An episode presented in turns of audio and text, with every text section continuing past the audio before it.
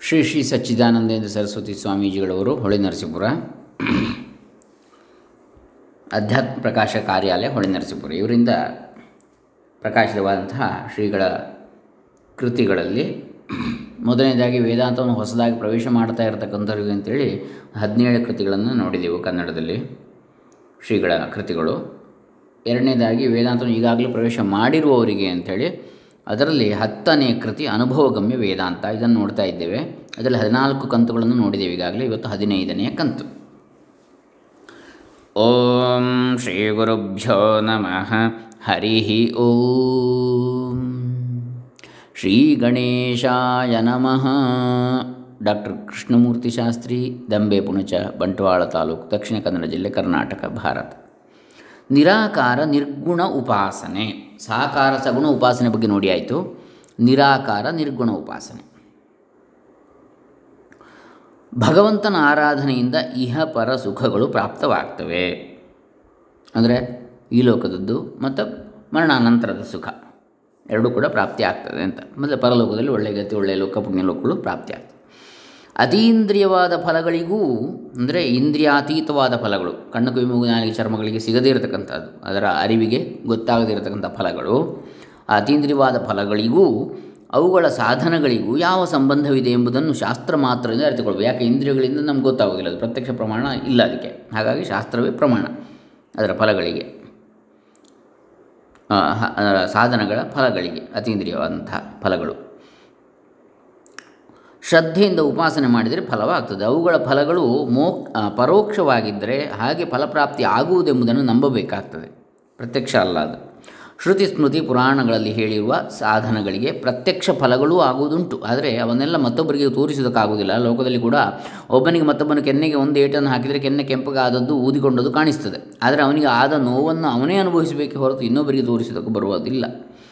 ಬೇರೆ ಬೇರೆ ವರ್ಣಾಶ್ರಮದವರು ಅವರವರ ವರ್ಣಕ್ಕೂ ಆಶ್ರಮಕ್ಕೂ ವಿಹಿತವಾಗಿರುವ ಕರ್ಮದಿಂದ ಪರಮೇಶ್ವರನನ್ನು ಆರಾಧಿಸಿದರೆ ಸಂಸಿದ್ಧಿ ಉಂಟಾಗ್ತದೆ. ಆ ಸಂಸಿದ್ಧಿಯ ಸ್ವರೂಪವನ್ನಾಗಲಿ, ಅದರಿಂದ ಪರಮಪುರುಷಾರ್ಥವು ದೊರಕುವ ಪ್ರಕಾರವನ್ನಾಗಲಿ ಪ್ರತ್ಯಕ್ಷ ಪ್ರಧಾನರಾದವರಿಗೆ ತೋರಿಸೋದಕ್ಕಾಗುವುದಿಲ್ಲ ಇದಲ್ಲದೆ, ಎಲ್ಲರಿಗೂ ಒಂದೇ ಬಗೆಯ ಸಾಧನವೇ ಇರಬೇಕೆಂದು ನಿರ್ಬಂಧಿಸುವುದಕ್ಕೂ ಆಗುವುದಿಲ್ಲ. ಸ್ಥೂಲವಾದ ಅರ್ಚನಾದಿಗಳನ್ನು ಮಾಡುವವರು ಎಲ್ಲರೂ ಒಂದೇ ಕಡೆಯಲ್ಲಿ ಒಂದೇ ವಿಧವಾದ ಆರಾಧನೆಯನ್ನು ಮಾಡುವುದಕ್ಕೆ ಆಗುವುದಿಲ್ಲ ಈಗಿನ ಕಾಲಕ್ಕೆ ದೇವಸ್ಥಾನಗಳಿಗೆ ಎಲ್ಲರಿಗೂ ಪ್ರವೇಶದ ಹಕ್ಕಿರಬೇಕು ಎಂದು ಕಾನೂನು ಮಾಡಿಸಿರ್ತಾರೆ. ಅದಕ್ಕೆ ಮನುಷ್ಯರೆಲ್ಲರೂ ಸಮಾನರು ಎಂಬ ವಾದವನ್ನು ತರ್ಕದಿಂದ ಸ್ಥಾಪಿಸುವುದಕ್ಕೂ ಅನೇಕರು ಸಿದ್ಧರಾಗಿರ್ತಾರೆ ಕಾನೂನಿನ ಸಹಾಯವನ್ನು ಕೋರದೆ ಒಂದೇ ಪಂಗಡದ ಜನರು ಒಂದೇ ದೇವಾಲಯದಲ್ಲಿ ದೇವರ ಆರಾಧನೆಗೆ ಸೇರುವುದಕ್ಕೆ ಯಾವ ಅಡ್ಡಿಯೂ ಇಲ್ಲ. ಆದರೂ ಆಯಾ ಪಂಗಡದವರೇ ಎಲ್ಲರೂ ಏಕಕಾಲದಲ್ಲಿ ಆರಾಧಿಸುವುದಕ್ಕೆ ಆಗುವುದೇನು? ಆಗ್ತದೋ? ಇಲ್ಲ. ಜಪವನ್ನು ಮಾಡುವವರಿಗೆ ನಿಶ್ಶಬ್ದವಾಗಿ ಸ್ಥಳ ಬೇಕು. ಕೀರ್ತನೆ ಮಾಡುವವರು ಗದ್ದಲವಿಲ್ಲದಂತೆ ಕೀರ್ತನೆಯನ್ನು ಮಾಡುವುದಕ್ಕೆ ಆಗುವುದೇ ಇಲ್ಲ. ಆದ್ದರಿಂದ ಕೀರ್ತನೆಯವರಿಗೆ ಒಂದು ಕಾಲ ಜಪಾದಿಗಳನ್ನು ಮಾಡುವವರಿಗೆ ಒಂದು ಕಾಲ ನಿಯಮವಾಗಲೇಬೇಕು. ಈ ನಿಯಮಕ್ಕೆ ಆರಾಧಕರು ಒಪ್ಪಿದ ಹೊರತು ಅದೇ ಸ್ಥಳದಲ್ಲಿ ಅವರೆಲ್ಲರೂ ಏಕಕಾಲಕ್ಕೆ ಅನುಷ್ಠಾನವನ್ನು ಮಾಡುವುದು ಸಾಧ್ಯವಿಲ್ಲ. ಇನ್ನೊಂದು ವಿಷಯ, ಅರ್ಚನೆ, ಮಾನಸ ಪೂಜೆ, ಕೀರ್ತನೆ, ಜಪ ಇವೆಲ್ಲವೂ ಭಗವಂತನ ಸ್ಥೂಲ ರೂಪ ಆರಾಧನೆಗೆ ಸಂಬಂಧಿಸಿವೆ. ಆದರೂ ಎಲ್ಲವೂ ಎಲ್ಲರಿಗೂ ಸುಲಭ ಸಾಧ್ಯವಾಗಿರುವುದಿಲ್ಲ. ಮಾನಸ ಪೂಜೆಯನ್ನಾಗಲಿ, ಜಪವನ್ನಾಗಲಿ ಮಾಡುವುದಕ್ಕೆ ಹೊರಟರೆ ಕೆಲವರಿಗೆ ಸಾಧ್ಯವಾಗುವುದಿಲ್ಲ ಮಾನಸ ಪೂಜೆ ಕಾಲಕ್ಕೆ ಮನಸ್ಸು ವಿಕ್ಷೇಪವಾಗಿ ಎತ್ತೆತ್ತಲು ಹರಿದಾಡಬಹುದು. ಜಪವನ್ನು ಮಾಡುವವರಿಗೆ ಅದರಲ್ಲಿಯೂ ಉಪಾಂಶು ಅಥವಾ ಮಾನಸ ಜಪವನ್ನು ಮಾಡೋದಕ್ಕೆ ಹೊರಟಾಗ ಕೆಲವರಿಗೆ ತೂಕಡಿಗೆ ಬಂದು ಬಿಡಬಹುದು. ಆದ್ದರಿಂದ ಅವರಿಗೆ ಬಾಹ್ಯಮೂರ್ತಿಯ ಪೂಜೆಯೋ, ಪ್ರದಕ್ಷಿಣ ನಮಸ್ಕಾರಾದಿಗಳು ಪ್ರಯೋಜನಕರವಾಗಬಹುದು ಇದು ಅಲ್ಲದೆ ಬಹುಜನರು ಭಗವಂತನ ಅಭ್ಯರ್ಥನೆ ಮಾಡುವಾಗ ಒಂದೇ ವಿಧವಾದ ಮನಸ್ಥಿತಿಯವರು ಒಕ್ಕಡೆಗೆ, ಒಂದೇ ಕಡೆಗೆ ಸೇರಿದರೆ ಸಾತ್ವಿಕ ಭಾವನೆಯ ವಾತಾವರಣ ಹರಡಿಕೊಂಡು ಸಾಧನಕ್ಕೆ ಪ್ರೋತ್ಸಾಹ ದೊರಕುತ್ತದೆ ಹೀಗೆ ಅವರವರ ಮನಸ್ಥಿತಿ ಅಂತಸ್ತನ್ನು ಅನುಸರಿಸಿ ಬೇರೆ ಬೇರೆ ಪ್ರಕಾರದ ಆರಾಧನಾದಿಗಳು ಬೇಕಾಗ್ತವೆ. ಇದೇ ಅಧಿಕಾರವಾದ ಎಂಬುದು. ಶ್ರುತಿ ಸ್ಮೃತಿ ಪುರಾಣಗಳಲ್ಲಿ ಬೇರೆ ಬೇರೆ ಹಂತದ ಅಧಿಕಾರಿಗಳಿಗೆ ಬೇರೆ ಬೇರೆ ಅದಕ್ಕೆ ತಕ್ಕಂತೆ ಬೇರೆ ಬೇರೆ ಆರಾಧನಾ ಪ್ರಕಾರ ಪ್ರಕಾರಗಳನ್ನು ವಿಧಿಸಿರ್ತದೆ. ಈ ಕಾರಣದಿಂದಲೇ ನಾನು ಶರೀರ ಪ್ರಧಾನವಾದ, ವಾಕ್ ಪ್ರಧಾನವಾದ ಮನಃಪ್ರಧಾನವಾದ ಬೇರೆ ಬೇರೆ ಪ್ರಕಾರದ ಸಾಧನಗಳನ್ನು ಕ್ರಮವರಿತು ಹೇಳಿರ್ತೇನೆ ಕೊನೆಯಲ್ಲಿ ಸಗುಣ ಸಾಕಾರನಾದ ಪರಮೇಶ್ವರನ ಆರಾಧನೆಯನ್ನು ಹೇಳಿರುವುದಕ್ಕೆ ಇದೇ ಕಾರಣ.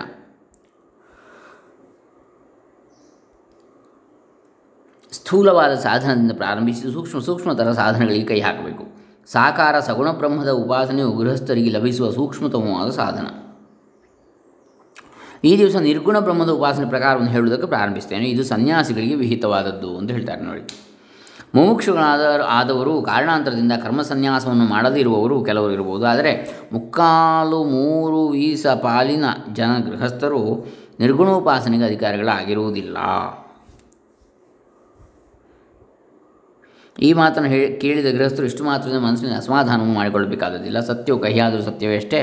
ಯಾರು ತ್ರೈಗುಣ್ಯದ ಮನಸ್ಸಿನಿಂದ ಪ್ರಭಾವಿತರಾಗಿರ್ತಾರೋ ಅವರಿಗೆ ನಿರ್ಗುಣವಾದ ಬ್ರಹ್ಮದ ಸ್ವರೂಪವು ಮನಸ್ಸಿಗೆ ಹತ್ತಲಾರದು. ಇನ್ನೊಂದು ಮಾತು, ಗೃಹಸ್ಥರಾಗಿದ್ದರೆ ನಿರ್ಗುಣೋಪಾಸನೆಗೆ ಅಧಿಕಾರವಿರುವುದಿಲ್ಲ ಎಂಬ ನಿಮಿತ್ತದಿಂದ ತುರಿಯಾಶ್ರಮವನ್ನು ಸ್ವೀಕರಿಸಿದರೆ ಅಷ್ಟು ಮಾತ್ರದಿಂದಲೇ ನಿರ್ಗುಣೋಪಾಸನೆಗೆ ಅಧಿಕಾರವು ಬರಲಾರದು. ಭಿಕ್ಷಾವೃತ್ತಿಯಿಂದ ಸುಲಭವಾಗಿ ಜೀವನವಾಗುವುದೆಂಬ ಸೋಮಾರಿತನ ಮನಸ್ಸಿನವನು ಗೃಹಸ್ಥರು ತನಗೆ ಗೌರವವನ್ನು ಕೊಟ್ಟಾರೆಂಬ ಆಶೆಯಿಂದ ಕಾವ್ಯಂದೊಡುವ ಅಹಂಕಾರಿಯು ವೇಷ ಮಾತ್ರದಿಂದ ನಿಜವಾದ ಸನ್ಯಾಸಿ ಎನ್ನಿಸಲಾರ ಅಂತಹ ರಾವಣ ಸನ್ಯಾಸಿಗಳು ಈಗಲೂ ಅಲ್ಲಲ್ಲಿ ಇರ್ತಾರೆ. ಸನ್ಯಾಸಕ್ಕೂ ವೈರಾಗ್ಯಕ್ಕೂ ನಿಜ, ನಿಕಟವಾದ ಸಂಬಂಧ ಇದೆ. ಯದಹರೇವ ವಿರಜೇತ್, ತದಹರೇವ ಪ್ರವ್ರಜೇತ್. ಅಥವಾ ತದಹರೇವ ಪ್ರವ್ರಜ ಎಂದು ವೈರಾಗ್ಯ, ಅಂದರೆ ಎಂದು ಯಾವಾಗ ವೈರಾಗ್ಯ ಉಂಟಾಗುವುದೋ ಅವನು ಯಾವ ಆಶ್ರಮದಲ್ಲಿಯೇ ಇರಲಿ, ಅಂದೇ ಪರಿವ್ರಾಜಕನಾಗಬೇಕು ಎಂದು ಶ್ರುತಿ ಇದೆ. ಹ್ಮ್? ಸನ್ಯಾಸಿಗಳಲ್ಲಿಯೂ ಎಲ್ಲರಿಗೂ ನೇರಾಗಿ ನಿರ್ಗುಣ ಜ್ಞಾನಕ್ಕೆ ಅಧಿಕಾರ ಇರುವುದಿಲ್ಲ. ಅಂಥವರು ನಿರ್ಗುಣೋಪಾಸನೆಯನ್ನು ಮಾಡಿ ಕಾಲಾಂತರದಲ್ಲಿ ಬ್ರಹ್ಮ ಸಗುಣೋಪಾಸನೆಯನ್ನು ಮಾಡಿ ಕಾಲಾಂತರದಲ್ಲಿ ಬ್ರಹ್ಮಲೋಕವನ್ನು ಪಡೆದು ಅಲ್ಲಿ ಅಧಿಕಾರ ಲಭಿಸಿದರೆ ಜ್ಞಾನ ಪ್ರಾಪ್ತಿಗಾಗಿ ಮುಖ್ಯ ಮುಕ್ತಿಯನ್ನು ಪಡೆದುಕೊಳ್ಳಬಹುದು. ಜ್ಞಾನ ಪ್ರಾಪ್ತಿ ಆಗಿ. ಕರ್ಮಕ್ಕೆ ಅಧಿಕಾರಿಗಳಲ್ಲದವರು ಮಧ್ಯಮ ಅಧಿಕಾರಿಗಳಾಗಿ ಉಪಾಸನೆಯನ್ನು ಮಾಡುತ್ತಿರುವವರು, ಓಂಕಾರವನ್ನು ಉಪಾಸನೆ ಮಾಡುತ್ತಿರಬೇಕು. ಸಕಲ ವೇದಗಳನ್ನು ವ್ಯಾಹೃತಿಗಳಲ್ಲಿಯೂ ವ್ಯಾಹೃತಿಗಳನ್ನು ಓಂಕಾರದಲ್ಲಿಯೂ ಪ್ರವೇಶ ಮಾಡಿಕೊಂಡು ವೇದಸಾರವಾದ ಓಂಕಾರವನ್ನು ಜಪಿಸುತ್ತಾ ತನ್ನ ನಿಷ್ಠನಾಗಿ ಅದರಲ್ಲಿ ನಿಷ್ಠನಾಗಿ ಉಪಾಸನೆ ಮಾಡುವವನಿಗೆ ಬ್ರಹ್ಮ ಸಂಸ್ಥಾ ಅಂತೇಳಿ ಹೆಸರು.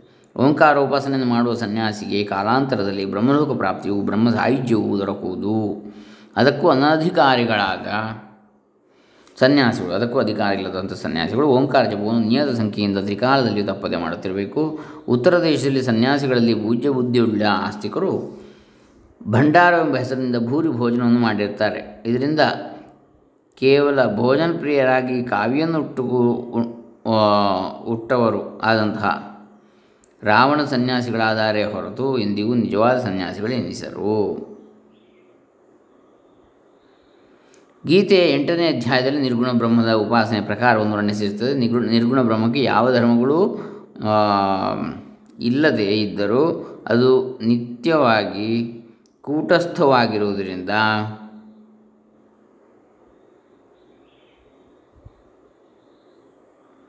ಅಂದರೆ ಇಲ್ಲಿ ಅದನ್ನು ಶ್ರುತಿಯಲ್ಲಿ ಅಕ್ಷರ ಅಂತೇಳಿ ಕರೆದಿರುತ್ತದೆ. ಯಾವ ಧರ್ಮಗಳು ಇದ್ದರೂ ಇಲ್ಲದೇ ಇದ್ದರೂ ಅದು ನಿತ್ಯವಾಗಿಯೂ ಕೂಟಸ್ಥವಾಗಿರುವುದರಿಂದ ಕೂಟ ಸಮೂಹ ಅದರಲ್ಲಿ ಇರದ ಈ ಮಾಯ, ಮಾಯೆಯಲ್ಲಿ ಜಗತ್ತಿನ ಸೃಷ್ಟಿಯಲ್ಲಿ ಇರುವುದರಿಂದ ಅಕ್ಷರ ಅಂತೇಳಿ. ಅಕ್ಷರವೆಂಬುದು ಪರಬ್ರಹ್ಮವೇ. ಮನುಷ್ಯರಲ್ಲಿ ಜೀವಭಾವದಿಂದ ಇರುತ್ತದೆಯಲ್ಲ ಆ ಸ್ವಾಭಾವಿಕ ಆತ್ಮನಿಗೆ ಅಧ್ಯಾತ್ಮವೆಂದು ಹೆಸರು. ಸಾಧಕರು ಉಪಾಸನೆಯಿಂದ ಕಾಲಾಂತರದಲ್ಲಿ ತಲುಪುವ ಹಿರಣ್ಯಗರ್ಭನಿಗೆ ಅಧಿದೈವತ ಪುರುಷ ಅಂತೇಳಿ ಹೆಸರು. ಅಧಿಕಾರಿಯಾದ ಸನ್ಯಾಸಿ ಯಾವ ಜೀವವು ಅಂದರೆ ಬದುಕಿರುವವರಿಗೂ ಪ್ರಣವವನ್ನು ಪ್ರತಿಮೆಯಂತೆ ಪ್ರತೀಕ ರೂಪವಾಗಿಯೋ ಪರಮಾತ್ಮನ ವಾಚಕವಾಗಿಯೋ ಉಪಾಸನೆ ಮಾಡುತ್ತಿರುವನು. ಓಂಕಾರ ವಾಚ್ಯವಾದ ಬ್ರಹ್ಮವನ್ನು ನಿರಂತರವಾಗಿ ಆಧಾರ ಸತ್ಕಾರಗಳಿಂದ ಉಪಾಸನೆ ಮಾಡುತ್ತಿದ್ದು ಮರಣಕಾಲದಲ್ಲಿ ಮನಸ್ಸನ್ನು ಹೃದಯದಲ್ಲಿಟ್ಟುಕೊಂಡು ಮೂರ್ಧಾ ಪ್ರದೇಶದ ತಲೆಯ ಪ್ರದೇಶದಲ್ಲಿ ಪ್ರಾಣಧಾರಣೆಯನ್ನು ಮಾಡಿ ಓಂಕಾರವನ್ನು ಜಪಿಸುತ್ತಲೂ ತದ್ವಾಚ್ಯನವಾದ ವಾಚ್ಯವಾದ ಪರ ಪರಬ್ರಹ್ಮ ಬ್ರಹ್ಮವನ್ನು ಸ್ಮರಿಸುತ್ತಲೂ ದೇಹತ್ಯಾಗವನ್ನು ಮಾಡಿದವನು ಶುಕ್ಲಗತಿ ಎಂಬ ದೇವಯಾನ ಮಾರ್ಗದಿಂದ ಹೋಗಿ ಬ್ರಹ್ಮವನ್ನೇ ಸೇರುತ್ತಾನೆ. ಅವನು ಕರ್ಮಿಗಳಂತೆ ಮತ್ತೆ ಸಂಸಾರಕ್ಕೆ ತೆರಳುವುದಿಲ್ಲ ಎಂದು ಅಲ್ಲಿ ಹೇಳಿರ್ತದೆ. ಇನ್ನು ಶ್ರುತಿಯಲ್ಲಿ, ವೇದದಲ್ಲಿ, ಉಪನಿಷತ್ತುಗಳಲ್ಲಿ, ಅಧಿಕಾರಿಗಳಾದ ಸನ್ಯಾಸಿಗಳು ಓಂಕಾರ ಜಪ, ಓಂಕಾರ ವಾಚ್ಯವಾದ ಬ್ರಹ್ಮದ ಉಪಾಸನೆ ಇವುಗಳಿಂದ ಬ್ರಹ್ಮಲೋಕವನ್ನು ಪಡೆಯುತ್ತಾರೆ. ಸುಮ್ಮನೆ ಓಂಕಾರವನ್ನು ಜಪಿಸುವುದರಿಂದಾಗಲಿ, ಕರ್ಮತ್ಯಾಗವನ್ನು ಮಾಡಿ ಬ್ರಹ್ಮೋಪಾಸನೆಯ ನೆಪದಿಂದ ಸನ್ಯಾಸಿಗಳ ವೇಷವನ್ನು ಧರಿಸಿದವರಾಗಲಿ ಯಾವ ಉತ್ತಮ ಗತಿಯನ್ನು ಕಾಣಲಾರದೆ ಕರ್ಮ, ಬ್ರಹ್ಮ ಎಂಬ ಈ ಎರಡರಿಂದಲೂ ಭ್ರಷ್ಟರಾಗ್ತಾರೆ. ಆದ್ದರಿಂದ ತಮ್ಮ ತಮ್ಮ ಅಧಿಕಾರದಂತೆ ಸಾಧಕರು ಸಗುಣ ಬ್ರಹ್ಮವನ್ನು, ನಿರ್ಗುಣ ಬ್ರಹ್ಮವನ್ನು ಉಪಾಸನೆ ಮಾಡಿ ಕೃತಕೃತ್ಯರಾಗಬೇಕು, ಕೃತಾರ್ಥರಾಗಬೇಕು ಅಂತೇಳಿ ಶ್ರೀ ಶ್ರೀಗಳು ಸಚ್ಚಿದಾನಂದ ಸರಸ್ವತಿ ಸ್ವಾಮೀಜಿಗಳವರು ಹೊಳೆ ನರಸೀಪುರ ಇವರು ಅಪ್ಪಣೆ ಕೊಡ್ತಾರೆ. ಇದು ನಿರ್ಗುಣ ನಿರಾಕಾರ ಉಪಾಸನೆಯನ್ನು ನೋಡಿದಾಗ ಆಯಿತು ನಾವು. ಇನ್ನು ಮುಂದೆ ಸನ್ಯಾಸವು ಯೋಗವು ಅಂಥೇಳಿ ಮುಂದಿನ ವಿಚಾರ. ಇಲ್ಲಿಗೆ ಇದನ್ನು ಮುಕ್ತಾಯ ಮಾಡೋಣ. ಇನ್ನು ಮುಂದಿನ ಹದಿನಾರನೇ ಭಾಗವನ್ನು ಮುಂದೆ ನೋಡೋಣ. ಇದು ಹದಿನೈದನೇ ಭಾಗ. ಅನುಭವಗಮ್ಯ ವೇದಾಂತ ಶ್ರೀ ಶ್ರೀ ಸಚ್ಚಿದಾನಂದ ಸರಸ್ವತಿ ಸ್ವಾಮೀಜಿಗಳು, ಹೊಳೆ ನರಸಿಂಪುರ ಇವರದ್ದು. ಹರೇ ರಾಮ. ಲೋಕ ಸಮಸ್ತ ಸುಖಿನೋ ಭವಂತು ಶ್ರೀ ಶ್ರೀ ಸಚ್ಚಿದಾನಂದಾರ್ಪಿತಮಸ್ತು ಓಂ ತತ್ಸತ್.